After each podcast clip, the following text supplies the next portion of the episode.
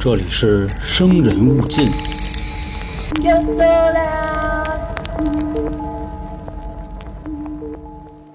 啊，大家好，欢迎收听由春点为您带来的《生人勿近》，我是黄黄。我是老航，嗯，今天啊，咱们前几集一直都是上来就给，是吧？是也不给人先放松。那一啊你那意思，你想怎么着？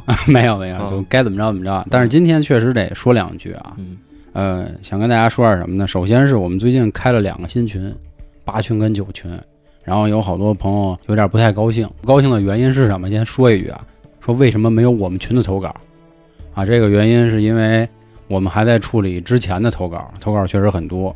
另外还是啊，没听过之前集的朋友呢，还是再多解释一句，这个之前呢是按照群啊，或者说是按照故事给大家做的。然后另外呢，我们每次创作呢，大概的一个流程呢，也跟大家介绍一下。我把故事分配给老航，然后我们两个人自己去做改编，等于说每一次的录音，我虽然知道老航的故事梗是什么，但是我不知道他会怎么演绎。你你不知道我给划拉成什么样？哎，，对，老航也不知道我这儿的故事是什么，我怎么改的，所以每一次我们两个的分析啊，还有一些反应都是现场的，也都是真实的。这个是有人说你演还是啊，那倒没有，他们就是问了一句啊，说你们到底是怎么做一期节目的？这块儿跟大家说一句，一个也是为了保证故事听起来比较爽，然后另外是有一个朋友问说你们有时候分析的不太好，不太好的原因就是因为这是现场听到的，临时开脑洞啊。还有一个朋友说，怎么感觉现在就越来越有点唯心主义了？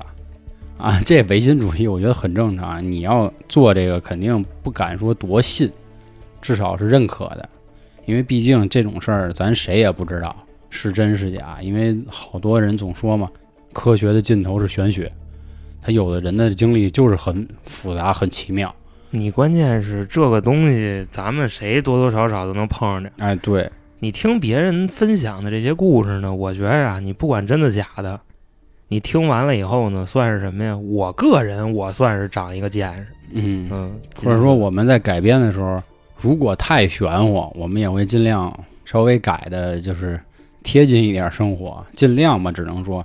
但是毕竟人家有的那个故事是真挺威风的，有头有尾，有细节，所以您说这个咱不信人家也不太好说，都是出于尊重。另外呢，目前来说啊，虽然还在处理几个月以前的投稿啊，但是现在废稿已经比较多了。还是再多说一句，废稿的原因就是很多人都经历过鬼压床，或者家里的亲人头七呀、或者是头三呀、回来，因为这种呢有一定重复性，所以尽量也为了能让大家听起来更爽，所以很多人就有点抱歉了。还是那句话，投稿就尽早，因为有可能您的故事可能比之前的人精彩，但是我们改的也是很精彩，所以可能这个就抱歉了。我觉得你不要老强调这个改，你知道吗？嗯嗯，有的故事确实是不需要动，嗯，就把措辞什么的稍微但很少，咱这个有啊，太少了，咱 实话实说啊。基本上目前今天是第二十集嘛，刨去前三集是我们仨人的故事，这差不多十五六集能到全部改的不超过五集，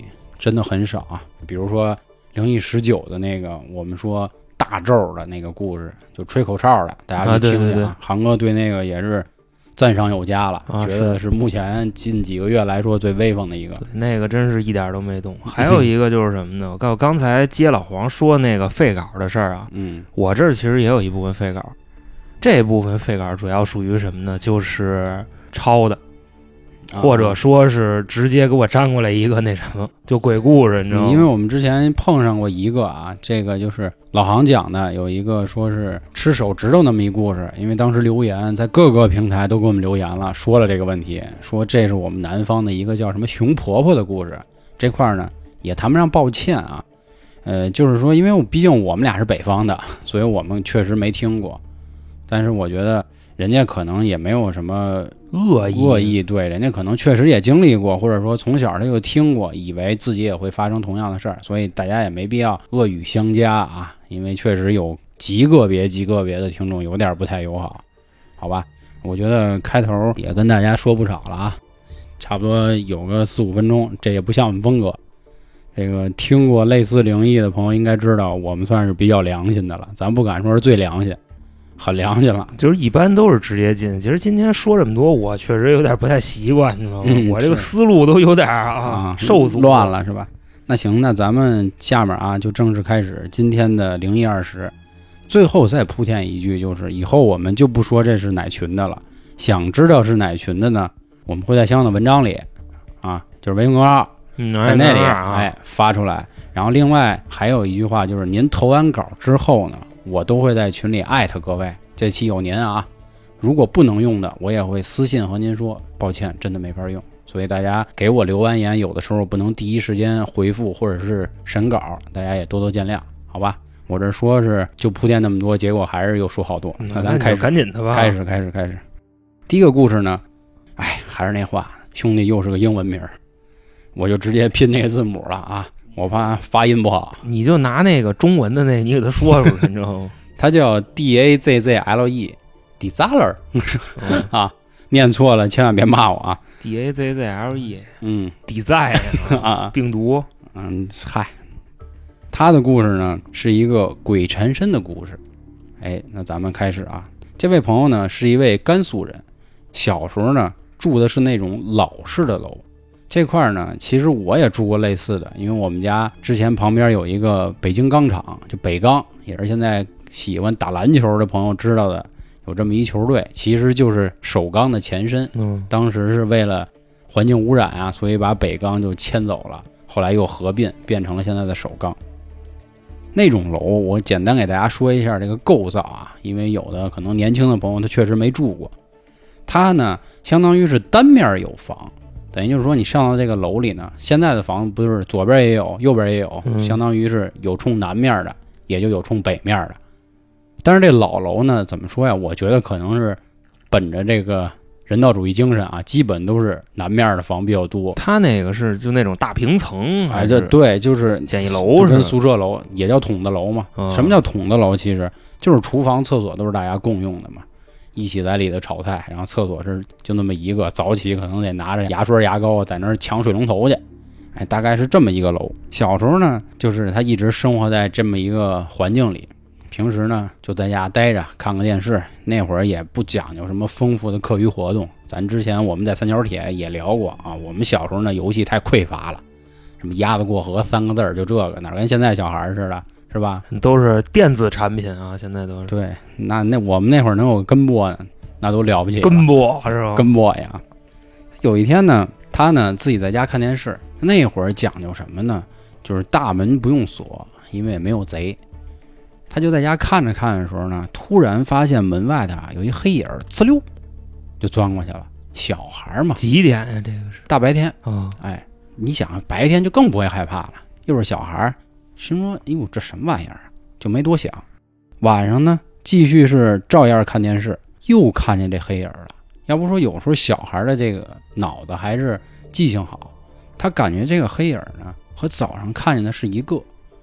当然，他第一反应肯定不是这神鬼妖魔了，对吧嗯？他可能说是不是这家小孩儿啊，或者说是哪哥哥淘气，就跟他爸说了，说爸，说我看见一黑影儿。他爸当时脸一下铁青嚯，啊，但是没说话。第二天呢，他爸回来啊，端了一武士刀，就是日本的那种武士刀，喜 内体内啊，啊，放在自己家那个门厅的位置。这把刀呢，对着这个大门是可以直接看到的。打那以后呢，确实就没看见。有一天，这小孩呢，舞枪弄棒，就把这刀给抻出来了。抻出来自己比划会儿，哎，耍一耍，来一个夜刃八方藏刀式，就自己在那玩上了。哦，哈萨克哎，后来把刀合好了之后呢，忘了又挂那儿了，就放一边儿了。结果呢，就累啊，就在沙发上待着，哎呦，耍死我了！又看这黑影儿了，又嗖，又过去了。这这小孩儿有点慌了，啊，晚上把这事儿跟他爸说了，哎，怎么怎么回事儿？那他爸得卷他呀。他爸也是没说话，嗯，把这刀啊又放回去，说你这刀先别动，你再看两天。过了这几天呢，确实相安无事，但是啊，这小孩就觉得浑身开始别扭，别别扭扭，就跟他爸聊了，说爸，我感觉就浑身老觉得有个东西绑着我，要不就是突然哪哪不舒服。他爸说行，我知道了。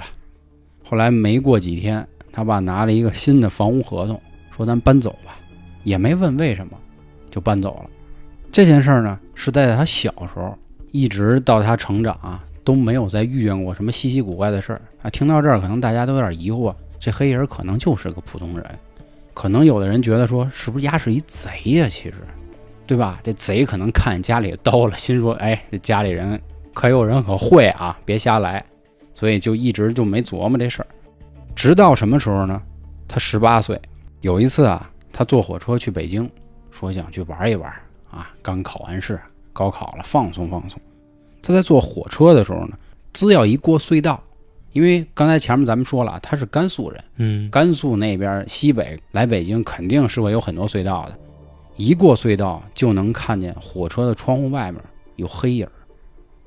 大家想，已经是很黑的地儿了，那还有还能看见黑影儿，他那个记忆啊，瞬间就拉回去了。他想起来了，这黑影儿就是他妈我小时候看见的。但是这一路呢，用他自己调侃的话说啊，反正他也进不来。我不信那个火车这速度他能钻过来，所以他还是没在意，心说我是不是到时候买个小匕首就能给他镇住啊？可能也混熟了，估计啊，对，啊不处了这。嗯，后来呢，到了北京之后呢，他住在了南锣鼓巷附近的一个酒店。南锣鼓巷这个地儿呢，还是之前啊我们在三角铁聊过，因为那会儿我也在那边开过店。那个地儿确实有很多王府啊，或者以前的格格呀、达官贵人住过的地儿，那算北京的一个老的文化区了。所以那种酒店呢，也很多的都是属于矮层，就并不像说现在的酒店恨不得有二十多层，是吧？甚至像北京国贸那地儿还有五十多层、六十多层的，他们那种基本上一两层到头了。当时呢，也是孩子没多想，给安排到了最后一间。哎，这个咱已经多次说过啊，酒店最后一间、第一间，什么拐角的等等，很多的这都是有忌讳的。开完房之后呢，一般来北京的人最爱去的是哪儿啊？除了什么天安门这种景点以外啊，就是欢乐谷。欢乐谷太有名了，对吧？一个非常有意思的游乐园。当天就去了，早上去的时候啊，还是响晴博日的，非常开心。等他们刚一迈进欢乐谷这门的时候，就天降大雨哦，要下雨，啊！当然这块儿我相信他没那么大法力啊，可能就是赶上了这个日子，因为高考结束完之后，差不多是七八月份，也是属于北京的一个雨季了，很正常。前阵子七二幺是吧？当时哥俩也挺丧，说操，回去吧，要不下雨了，肯定很多设备，他为了安全起见，他不可能开呀、你下雨玩过山车，我瞧瞧，到时候出溜司机，啊脱了轨了呗说那行，那就回去吧。结果呢，回去之后啊，俩人特别莫名其妙的就感冒了，开始出现低烧的情况。说那得了，咱早点歇了吧，这一个个都病秧子是吧？歇完一觉，明天咱再去，问题也不大。当天晚上呢，开始有人敲门，谁？不知道，就总能听见当当当，当当当，一开门就没人。哥俩可能也是累，又赶上有点低烧，所以就懒得这个跟他们抬杠了，也没问前台。这种声音呢，差不多敲了四回，分别在夜里的一二三四点。他那门上有那个小哑样吗？没有，嗯，就是当当当，就三声啊，敲完就结束。但是呢，咱们这主人公他又想起来了，说小时候我爸可用刀给震过这东西，是吧？有事儿。南锣鼓巷大家都知道啊，这附近卖手串的，而且南锣鼓巷还挨着一什么地儿啊？雍和宫，对吧？所以当时这小子说，嗯，我要不提一个桃木手串吧？现开光去，啊，我镇着点儿吧。说行，去了寺庙，哎，把这个手串戴上了，再睡觉，没有了。晚上呢，他还是这个不死心，就跟他小时候似的，哎，我试试这刀，把手串摘了，摘了就有，还是在固定的时间。当然那会儿已经是夜里三点了，因为咱前面说嘛，戴上就没有，因为他扛到一点两点了。在三点的时候，他琢磨了一下，说这是不是假的？我再熬到四点，我看看，四点还有。他可能觉得雍和宫的没有那么良心，是吧？觉得差点意思是吧？四点结束了，他就开始，哎呦，我到底怎么了？就坐在床上开始琢磨，就一直想，哎呦，谁呀？这到底？就在他一直琢磨的时候，这时候突然有人拍了他后背，他在哪儿呢？拍他后背？他在床上啊，坐在床边，在那琢磨呢。有人拍他后背，咚咚咚三下，跟敲门的一模一样。当时哥俩慌了，走走走走走走走走走，哪儿都不住了，走。因为在北京还是其实四五点来说已经算比较繁华了，因为还挨着那个地儿，天安门嘛，很多人会去看升旗炸油饼这也都出来了啊。对，而且南锣鼓巷啊挨着什刹海，什刹海那边也有很多这个像航哥说的，这就是什么早点铺的早。场，哎，所以说还是有地方去的。哥俩背着书包说：“操，咱溜达溜达吧，这地儿待不了了，忒他妈邪乎。但关键是他原本的本意啊，嗯这不是从甘肃跟过来的吗？”哎，是吧？对，你说你上哪儿去我开头不就说了吗？嗯这是一个鬼缠身的故事。白天啊，吃点早点也吃不下去了，中午饭也难受了，说咱还去欢乐谷，欢乐你妈呀，欢乐，回去吧，就回家了，就回甘肃了。后来高考确实也比较顺利啊，考到了自己理想大学。但是这个理想大学，你猜在哪儿？他那个大学在藏区。后来呢，上大学，有一天啊，他上厕所，跟他这哥们儿，他这个厕所是那种旱厕啊，旱厕我不知道大家知不知道，看过老八视频的，就是那种上面有一层水泥墙，行行行行啊，行，底下就那样，啊，就是说白了，他没有中间的这个隔板间儿，俩人呢可能也是觉得挨太近尴尬，所以呢，他在最左边那个，他那哥们儿在最右边那个，中间就给留下来了。我觉得这也很正常，是是对吧？俩人就一边蹲一边聊，因为这会儿到现在啊，就等于从北京回来没出现过任何事儿。俩人蹲那儿就抽烟，在那儿吹。哎呦，你看那班那妞儿多棒啊，怎么怎么着，在那儿聊，聊太美了。他那哥们儿说：“大哥，起来吧，麻了啊啊，不晾干了啊，啊，起来吧！那对对对，拉他们多半天了，赶紧起来吧。结果俩人站起来的这一瞬间，中间有一个坑儿，也起来一个人，不是中间不是没人？没人，对，起了一个黑影儿，一样的动作，哎，站起来了，他是影子还是就看见了？黑影儿就是他看见了。我操！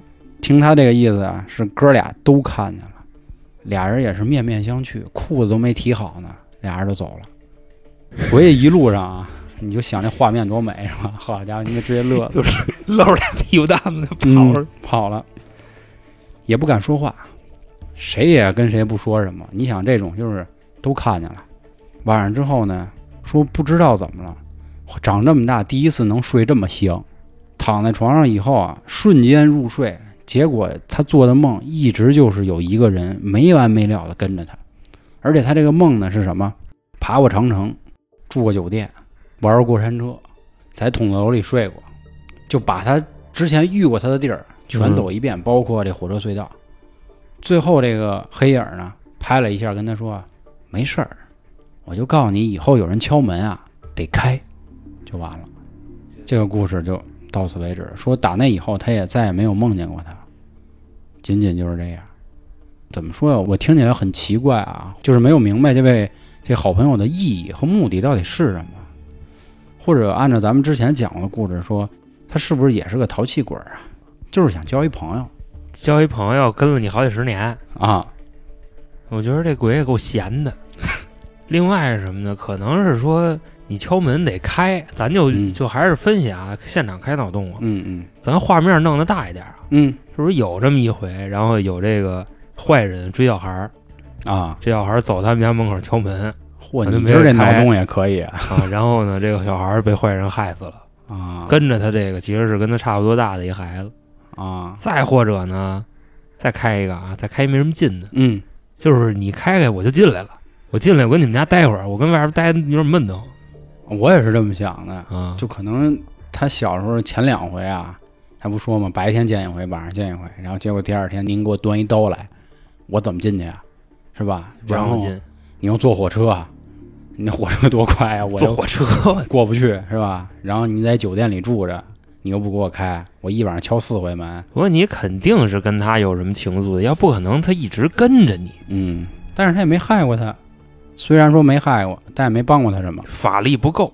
嗯，所以有可能就是我们之前说的，就是一个普通的小鬼儿、小朋友，跟他一起成长。我操，跟他一起成长，这话是不是有点过了，是吧？修炼啊，修炼吧，修炼吧。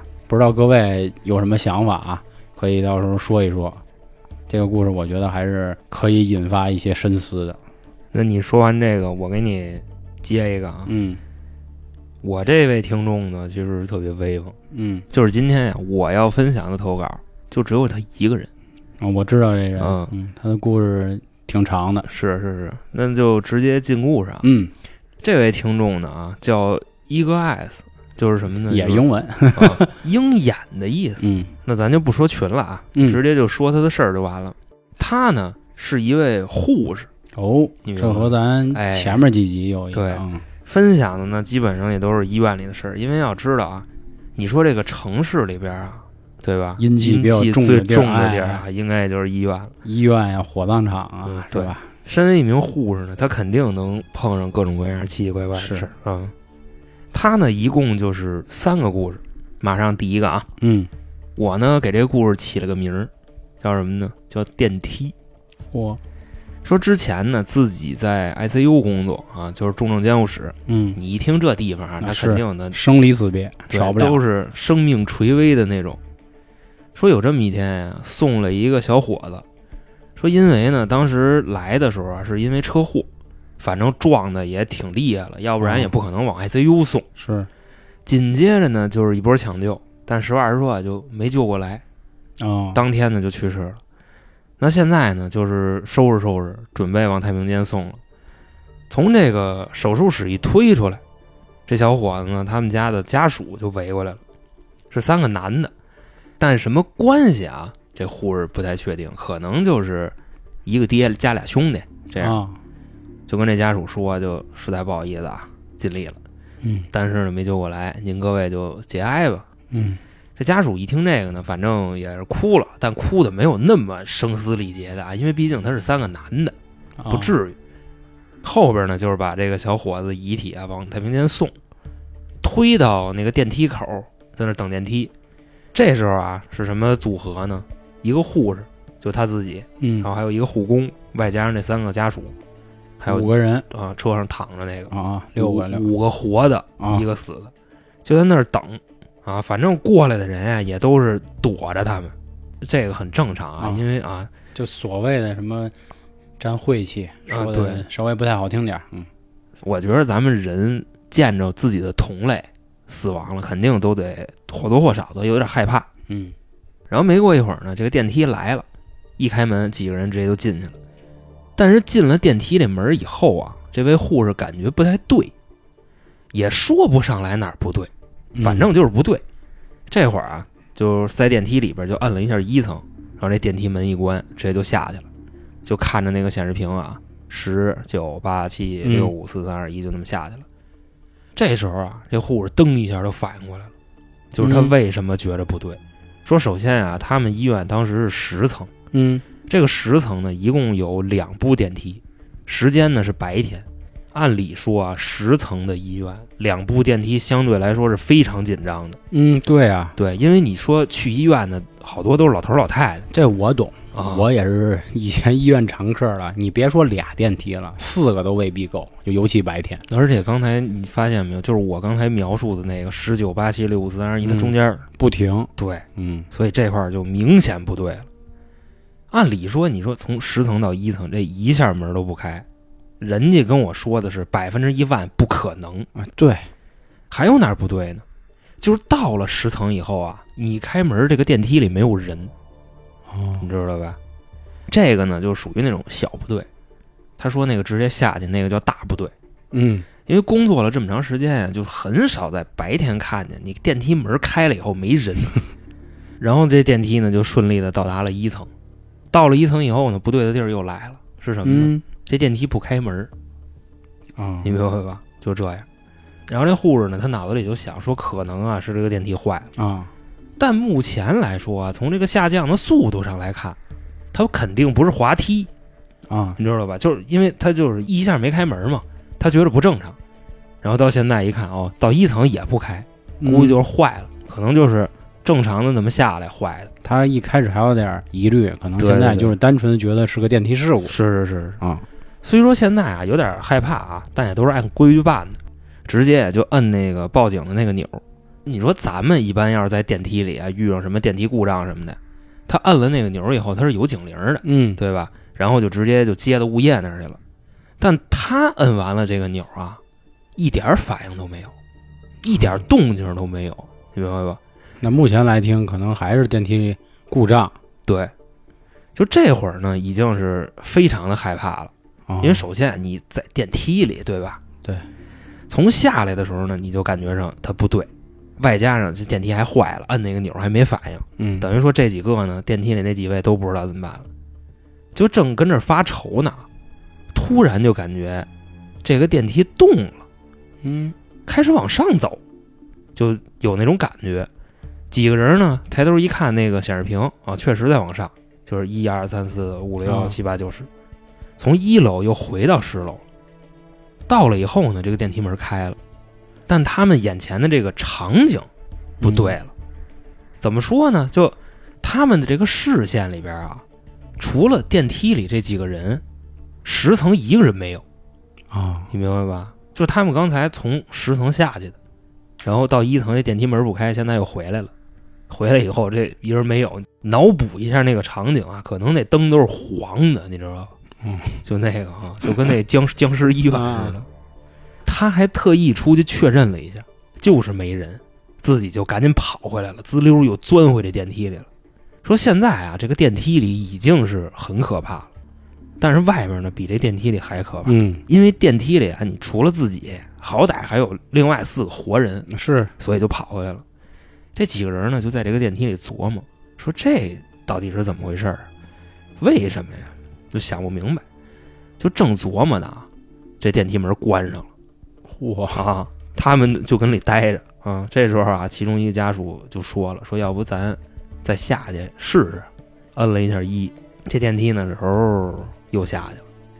到了一层还是啊，不开门。啊，对，然后过几秒又回来了，我操，又回十层了。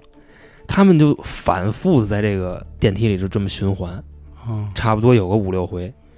因为到了十层以后，谁也不敢下去。啊是，对他那十层已经不是刚才的十层了。嗯另外，他们呢也尝试了摁其他的楼层，摁不亮，不让你去啊。嗯嗯其实目前听到这儿啊，熟悉这类故事的听众应该都知道啊，这是空间切换了。嗯这电梯里呢，我活的加上那个死的，他们已经不在一个正常的空间里了，对吧？当这个电梯啊最后一次到了十层的时候，这时候护工大姐说了一句话，嗯。她说什么呢？她说我明白了，这个小伙子啊就病床上躺那个，他舍不得走，嗯，刚才我也对，往这儿想了，所以在一层的时候啊，这个电梯不开门，你们几个家属呢说要不劝劝他，啊。说劝他什么呀？说毕竟人死不能复生，就是你嗯。争取下辈子投个好胎呗，哎，是吧？那这个走了也没有什么舍不得的。反正就听了这大姐这么一说呀，人几个家属都觉着就特别有道理。明白了，对，嗯然后几个家属就跟那儿就说，就冲着躺床上那位就说说你你看那谁谁谁是吧？嗯人说的多好，人死不能复生是吧？说你要觉得你这辈子没活够，还有好多事儿没干，那咱们就下去就投个好胎就完了。当时啊，这话一说完，电梯里那几位呢一对眼儿，说那咱现在干嘛呀？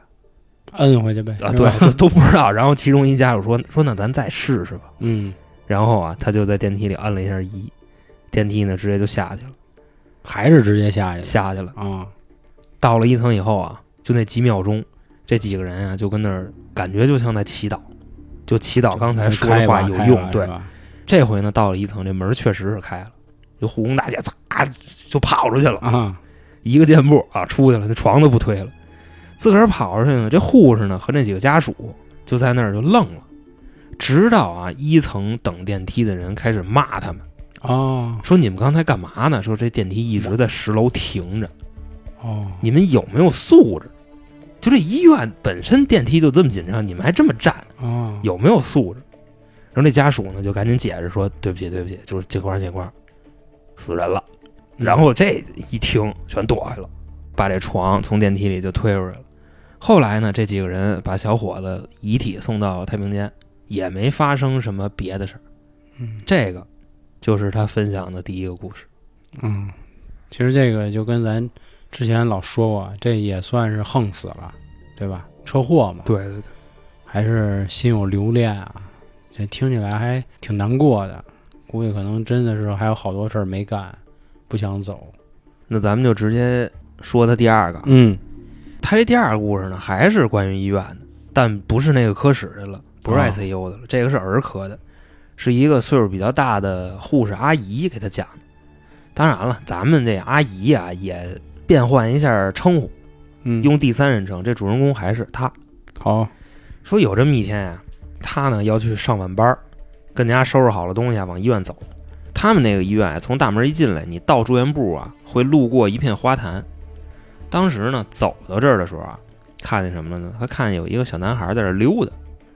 他这时候呢，他就有点新鲜，为什么呢？说这大晚上的呀，一个孩子在医院里玩，是吧？而且穿的还不是病号服，穿的是自己的衣服。他就过去就问了一嘴，说：“这个小朋友啊，说这么晚了，你怎么一个人在这儿？说家在哪儿啊？对，是吧？老家在哪儿啊？说小孩加利福尼亚加加利福尼亚啊。嗯小孩呢说：“叫阿姨好啊，我在这儿呢，等我奶奶。说一会儿我奶奶会来接我。就正说着呢，这时候过来一老太太，应该呢就是这孩子奶奶啊，就过来就问他说：嗯那个您是谁呀？他说啊，我是儿科的护士。说这孩子是您孙子吗？老太太说是啊，看了一眼这小孩，说那咱走吧啊，跟我回家吧。然后这俩人手拉着手就从医院大门出去了。他呢也就没往心里去，就到住院部啊交班去了，也是正常的上班啊。到到了第二天白天呢，会有别的护士来换的。然后正好第二天晚上，他还是夜班，到了医院啊，路过这个花坛儿，他又看见这小孩。啊，不过今天呀，时间比昨天要晚。昨天呢是晚上八九点钟，因为他昨天来的比较早。今天呢是夜里一点，嚯，心说这孩子大晚上的干嘛老往医院跑？怎么这么皮呢？而，且这医院看大门的也是，他怎么什么人都往里放？嗯，就走过去了，就说：“小朋友，这都几点了，你怎么还不回家呀？”这孩子呢看见他了，就说：“啊，阿姨好，我在这儿等我奶奶。”就跟昨天的话一毛一样一模一样啊。啊！这一说完啊，感觉就不对了，是你刚才说一半，我感觉都不对，是吧？嗯你包括是什么呢？语气、语调加措辞，跟昨晚一字儿不差。嗯，心说这孩子就只会说这么一句话吗？就还是啊，他们刚说完，走过来一老太太，还没等说话呢，老太太就说：“您是谁呀、哦，这个场景昨天啊，嗯是不是已经来一遍了？是，就今天还问我是谁？可能是我们这儿护士都长一模样，嗯就，说了，说我儿科的护士，说昨天咱不是见过吗？您忘了？这时候啊，老太太没理他，看了一眼这小孩儿，说走吧，跟我回家吧。啊，俩人手拉着手从医院大门都出去了。但他今天啊，跟昨天不一样，昨天是俩人走了，他也走了，他今天是目送着这俩人走。我看他们走哪儿去？对，就感觉呀、这俩人走到医院门口的时候，他们不是从大门走出去的，穿过去了。是消失了。哦，为什么呢？你首先医院那个门啊，它是那种轱辘栅栏门，对，那门都没动，这俩人是怎么出去的？昨天呢就没往那儿想，但今天呀就这么一看，反正是有点吓坏了，主要这点儿也是吧？夜里一点，嗯，赶紧就跑到住院部，把这事儿啊就跟同事说了，说我刚才在楼底下看一小男孩儿啊，就连着两天了，都是一个动作一个词儿，嗯，就跟花坛那儿。我呢，只要是跟他过去一说话，他奶奶就会来把他接走。而且呀、就是他们刚才出医院大门的时候，我感觉不是走出去的，我感觉他们是走到那儿就消失了。嗯同事呢就怎么说，就说你别吓唬你自己，因为人家我觉得职业道德，嗯，对吧？你尤其还是夜班护士，说这大晚上的，你这估计就看错了嗯，啊。说完呢也不说话，我估计这护士肯定也明白，因为琢磨了。，对呀、嗯，你想医院大晚上的，除了急诊是吧？是，他一般乱七八糟人，他根本你就他不让你进，你也进嗯不去。但你说住院部一层就那么几个护士盯夜班的，是，你说你要聊这个，他谁能跟你聊啊？对吧？所以聊鸡毛啊，真是。后来啊，在上夜班的时候啊，自己就跟那儿琢磨，啊，反正就挺害怕的，哪儿呢都不敢看，因为这个夜里的医院啊，它是这样的，就是那灯有一半开，有一半不开，有亮的地方，也有黑的地方啊。他说他也不敢瞎看，就说什么呢？我干点活吧。这桌上有一大堆病历呢，就跟那翻啊，分散自己注意力。差不多呀，是翻到第三个的时候，他那个眼睛直接充血了。嗯，就瞪起来了。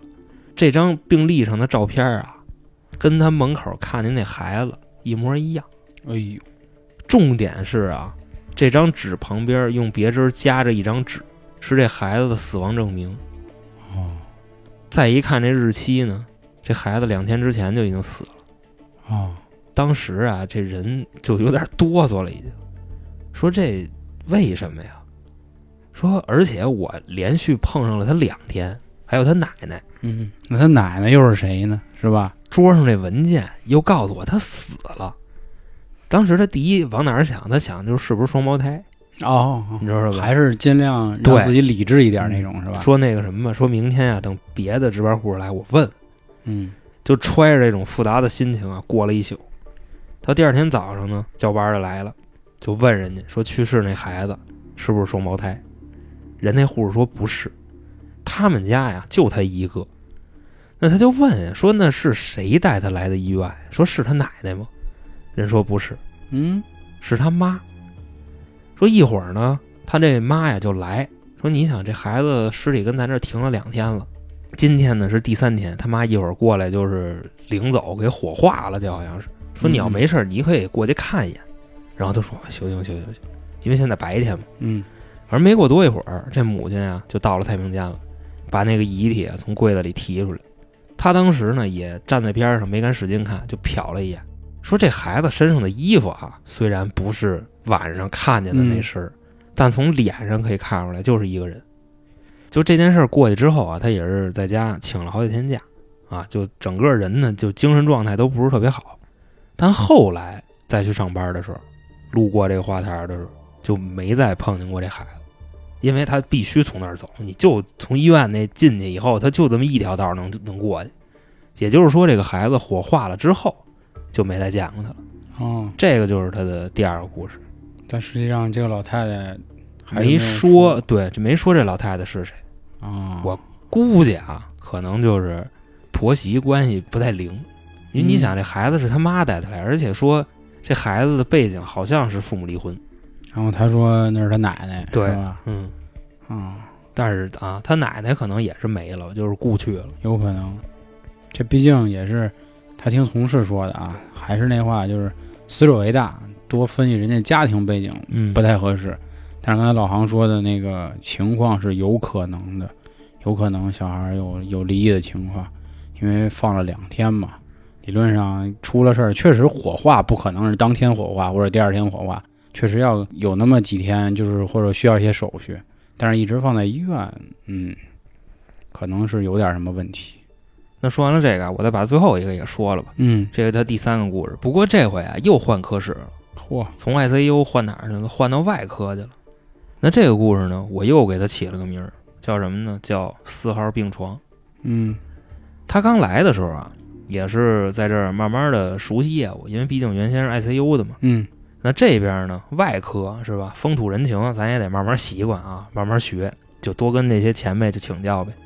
当时有一次啊，安排一个病人住院，就把这个病人啊安排在四号病床了，因为四号病床呢靠窗户，嗯，他那个病房啊是那种老式的病房，就是一个屋子里有八个床，啊啊，就不是像现在似的啊，就一个屋子里就俩人儿，跟那种开间儿似的。早期的病房啊，就都那样，所以有的人呢就愿意挨着窗户，就给安排在那儿了。后来啊，到了第二天早上的时候，这个护士长呢巡视，走到这间屋的时候啊，往里看了一眼，这个眼神啊，当时就变了。就为什么呢？说看见四号病床上有人，嚯，先是问他们几个啊，就说这个四号上这病人是谁安排的？咱这听众说，我让去的呀。说怎么了？嗯护士长一看他哦，说你新来的啊，也没怪他，直接就进屋了，就跟这病人商量，说您看您愿不愿意换个病床？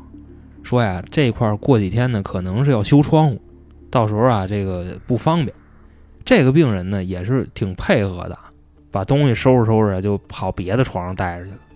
等把这个人换走了以后啊，护士长就嘱咐他们啊，这些新来的，说你们以后啊，尽量不要再往这儿安排人，明白吧？说完就走了。没明白啊，我都没明白是吧？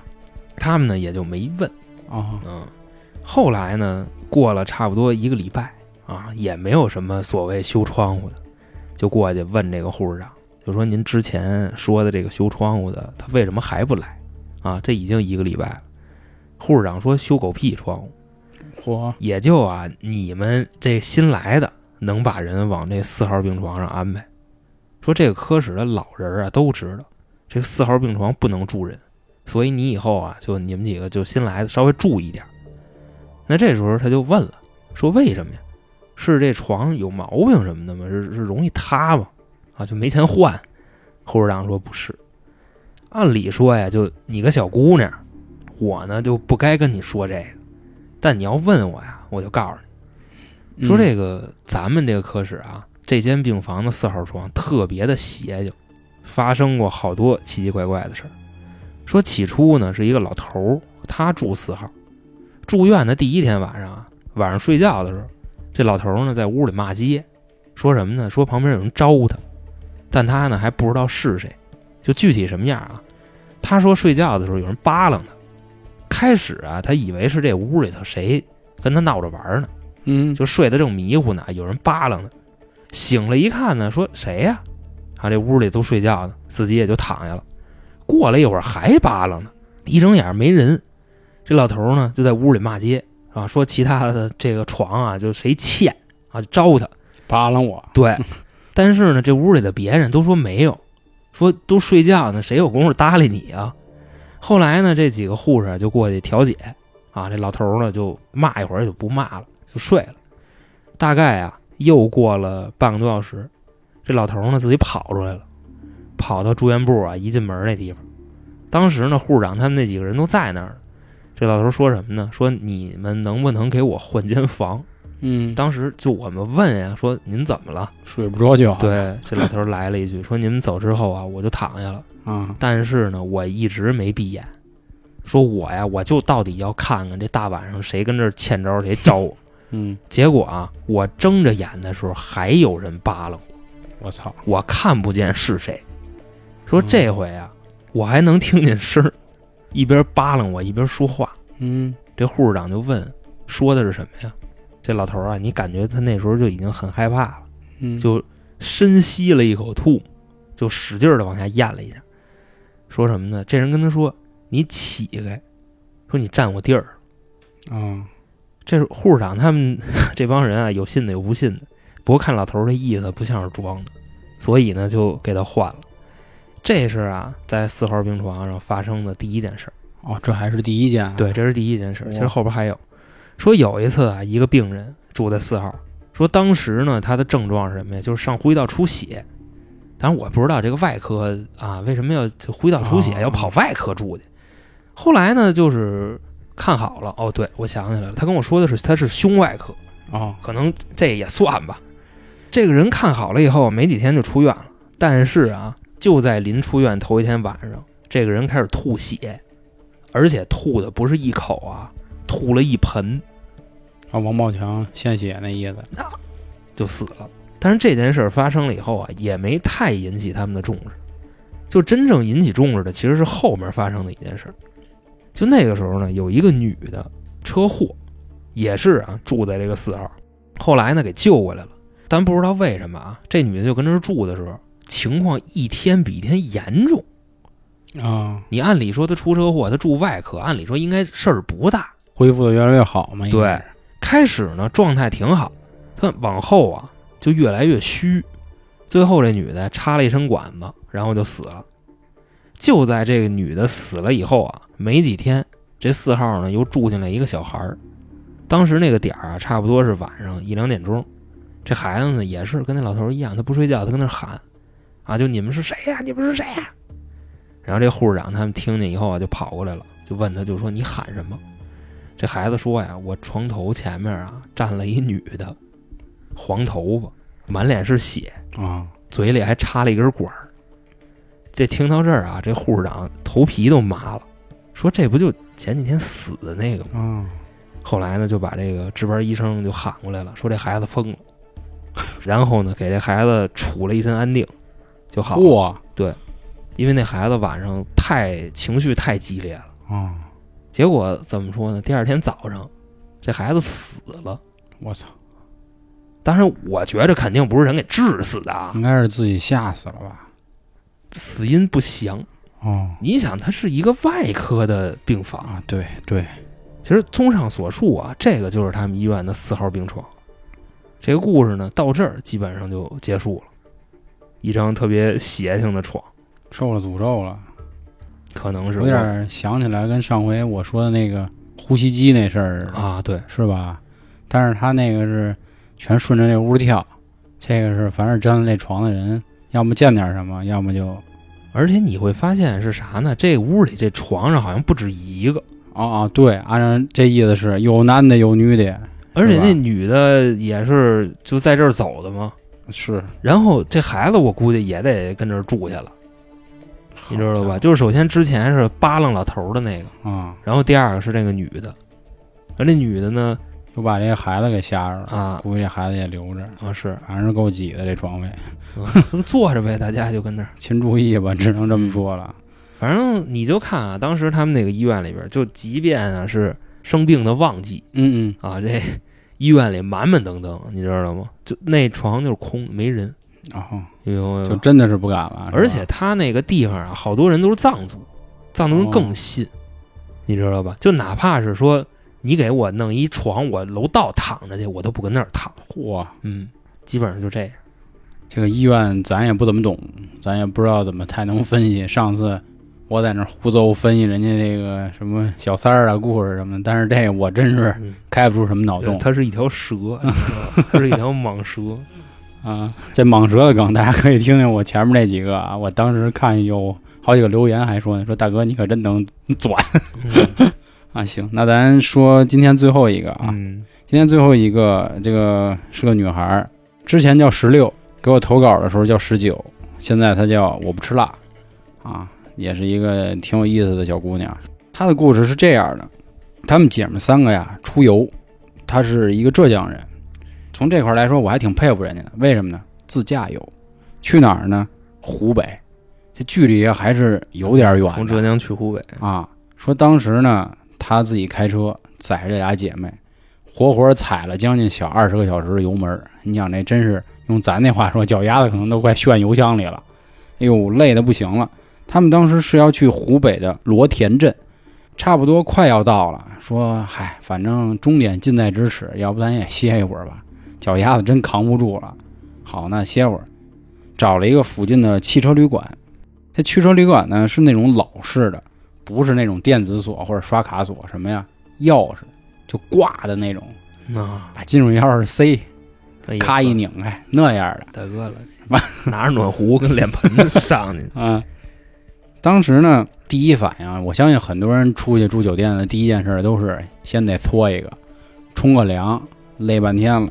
咱这个姑娘呢，就先进去洗，洗的时候啊，总感觉有个人叫她，当然肯定不知道他叫什么名儿啊，就是跟他打招呼一样那，哎，嗯，嘛呢什么的，大哥你好啊，洗澡的时候有人跟他啊打招呼，他觉得呀，我都踩了二十多个小时了，估计是累了，出汗了，算了吧。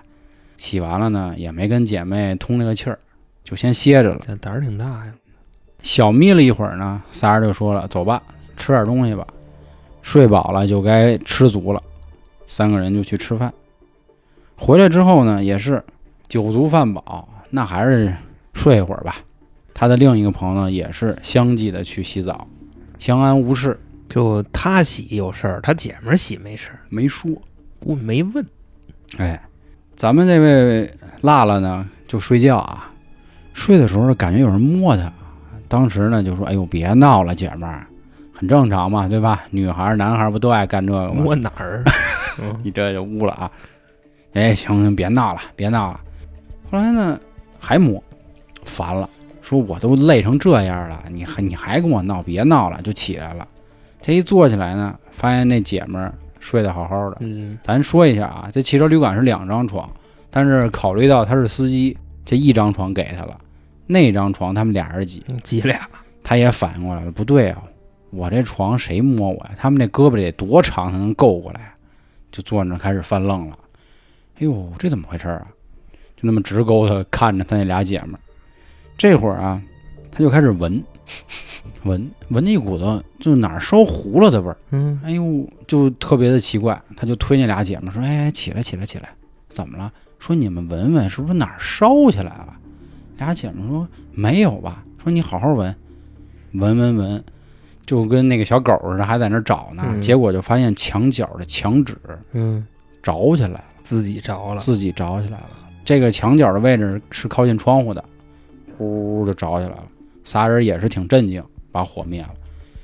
灭完之后呢，就说了一句：“说这酒店有点邪性。”说什么邪性？说刚才我刚一进来洗澡的时候，我老能听见什么不一样的声儿。就有人喊我那哎，边上一姐们说了，是不是有一个男的跟你打招呼似的？说是啊，说你也听见了，说啊我也听见了，还是啊跟我说的第一个故事很像，仨人儿，行了，别住了，离终点也不远了，因为马上就要到那个罗田镇了，咱就赶紧去吧。也是连夜退房，就奔着那儿就去了，见着活人了，或者说见着亲人了，因为他们是去玩，也是有当地的亲戚在那儿，心情也好很多了，坐那儿一块儿吃饭闲聊。这个时候呢，来了一个相当于是自己亲戚的朋友，就过来就说：“哎呀，怎么最近咱们这儿真是出了不少事儿？出的什么事儿呢？说有一个拉沙土的车，夜里偷着拉。这块儿稍微给大家科普一句啊，沙土这个东西真的是一本万利，对吧？呃一般都夜里拉。啊，对，这这这玩意儿都是没点什么关系啊，或者是什么呢？行了，你就不用这么避讳，你知道，接渣土都玩渣土都黑社会，这对对对，就是嗯说这帮人呢，白天为了躲检查，所以都是夜里拉。当然你放心啊，拉的人不会是那老板，都是老板雇的，都是？普通货车司机，而且呢人家也有点道行。对当时他们呢也是拿这附近有一个汽车旅馆做落脚点，这会儿他们还没问这个旅馆是哪儿呢啊，说做落脚点。有一天呢，有几个司机啊忒他妈累了，这车呀、没停好，把停在汽车旅馆停车场里的有一个油罐车给怼了，结果当时就着火了嗯，啊！这油罐车不是大家想那种就一碰就就炸，就就炸，那是扯淡呢，那是 GTA 那个，对着火了。你想油罐车多大个儿？嗯，拉沙土的车多大个儿，所以当时给这汽车旅馆啊就给挡住了，着了一把火。这把火当时呢，说是把几间屋子里的人都给点了，啊，活活烧死。这件事发生的大概有多久呢？一两个月不到，很近。这个时候，咱那朋友坐不住了，就问他说：“那个汽车旅馆是不是叫叉叉叉呀？”说：“你们怎么知道啊嗯？”没人说话了。这个故事就到这儿了，啊，三个人干瘪。那你那意思就是烧死的那几个，就他们不走，走不出去了，他们就搁这待着估计是就困在那儿了。那他夜里他烧墙纸干什么？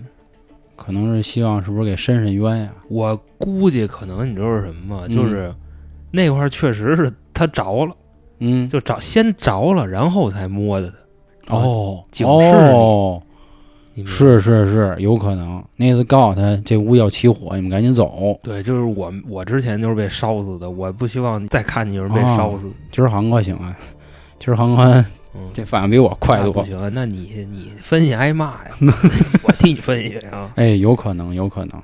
而且人家是仨姑娘，也不会欺负人什么的。我觉着应该是好意啊。你要是先想，他先摸你，摸完你再点，那他有病，对吧？对对我估计可能就是那块儿什么短个路啊什么的，哦他着了，然后这时候他嘟囔你。嗯，有可能，有可能。那好啊，这个故事说完了呢，还是我开头说了，今天也是有废稿的，那我下面就说一下啊。一位是叫小兔子汪基，还有一位叫小可爱，这两个人的故事呢，大致的意思都是他们有一种可以看见另一个世界朋友的能力。首先，小兔子汪基是看到什么呢？他小时候经常能看到一些好朋友，并且他还有一个能力，就是看谁谁死。他看谁谁死，就是他如果看一个人呢，他就觉得这人要完蛋了。你放心，在这个短时间之内一定就会完蛋，或者说他已经可以预测到这个人命有多久。嗯嗯，但是这个能力没那么强，他只能看到马上要濒死的人，而并不是说我一眼可以看透你能活多少岁。嗯后来消失这个能力的原因呢，是因为自己的奶奶去世了，后来就失去了这个能力。小可爱这个还稍微有一点不一样，就是他有一点点遗传，因为他的妈妈也可以看见，所以他也是小时候看到了一些这个这个好朋友吧。嗯所以他们的故事呢，可能并没有那么完整，或者说相对没有这么玄幻。所以这块儿说白了就是我能看见啊，我看见就看见了这是是是，啊。就比方说，我今天我一出门，门口有一有一鬼鬼爷就 在那儿正正着正点烟推推车呢啊。然后明天我再出去，别的地儿我就看见一鬼爷，啊是，对，这样呢点那意思嗯用不了这一对。所以这个也是非常感谢啊，因为人家也确实码了不少字，但是整理下来来说，确实不可能没那么精彩吧？好吧，也是最后啊，还是再感谢一下小兔子汪姬和小可爱。那另外呢啊，我们今天虽然只说了三个人的故事，但这三个人的故事，我觉得是各有各的精彩，尤其是老航讲的那护士的啊。我们还是那话啊，如果您也在这种单位啊，类似的单位啊，什么医院呀、教堂啊、火葬场啊，欢迎哎呦您给我投个稿火葬场啊，啊。这火葬场的要是有，咱们可以聊一聊。我觉得您练人那行业，我告诉你有有咱听众里有火有练人的，有一个下集，啊，或者要不就是下下集，我就跟你说的，嚯，好吧？嗯，那最后还是啊，不论您想进群还是投稿，欢迎关注微信公众号啊，春春点春点是汉字啊，里面就有相应的方式了，好吧？最后啊，还是再说一句，我们新米团现在有一个限时的福利和折扣，年费和连续包月相当于是之前价格的一半，并且还送您两期付费节目。付费节目是您加入团之后记得进群，也是关注我们上面说的微信公众号，就可以购买给您报销了，好吧？这个之前有很多朋友问我，但是还是那话强调一下，这是个限时福利，指不定哪天我们就停了。对，所以也是希望大家可以多多支持。那好，感谢今天各位的收听，拜拜。拜拜。